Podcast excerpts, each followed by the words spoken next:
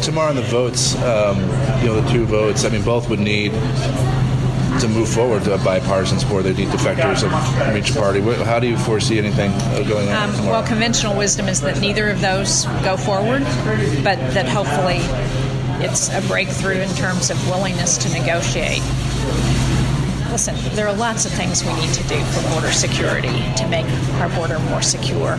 Um, in the last, not this past Congress, but the Congress before that, I was the ranking member, so the top Democrat on the Department of Homeland Security Appropriations Subcommittee. So we funded all those programs. I went down to the southern border. I saw points of entry. I saw the challenges that they were facing and we already have um, 654 miles of fencing along our southern border. So there are places where fencing makes sense. But most of what I heard from the CBP at the southern border was an interest in additional technology, in sensors, in making sure that they had additional funding for ports of entry. So there are machines that are basically like giant X-ray machines that can X-ray vehicles going through the ports of entry and see um, who's trying to bring in drugs or illegal immigrants through ports of entry.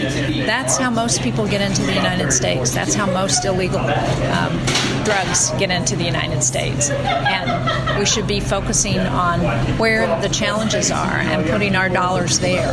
And, you know, I've supported additional border security. I continue to support that. But I want to spend the money in a way that makes the most sense and provides the best benefit to taxpayers. People are concerned about the shutdown uh, and how it's affecting different people.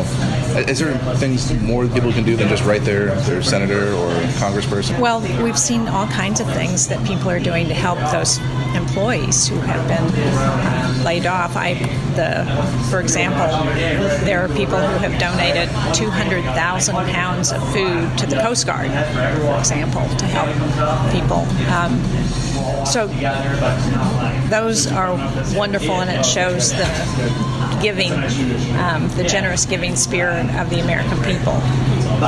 Unfortunately, that's not a long-term solution. The long-term solution is let's open the government back. We can we can talk more about border security. We can come to some sort of compromise that makes sense.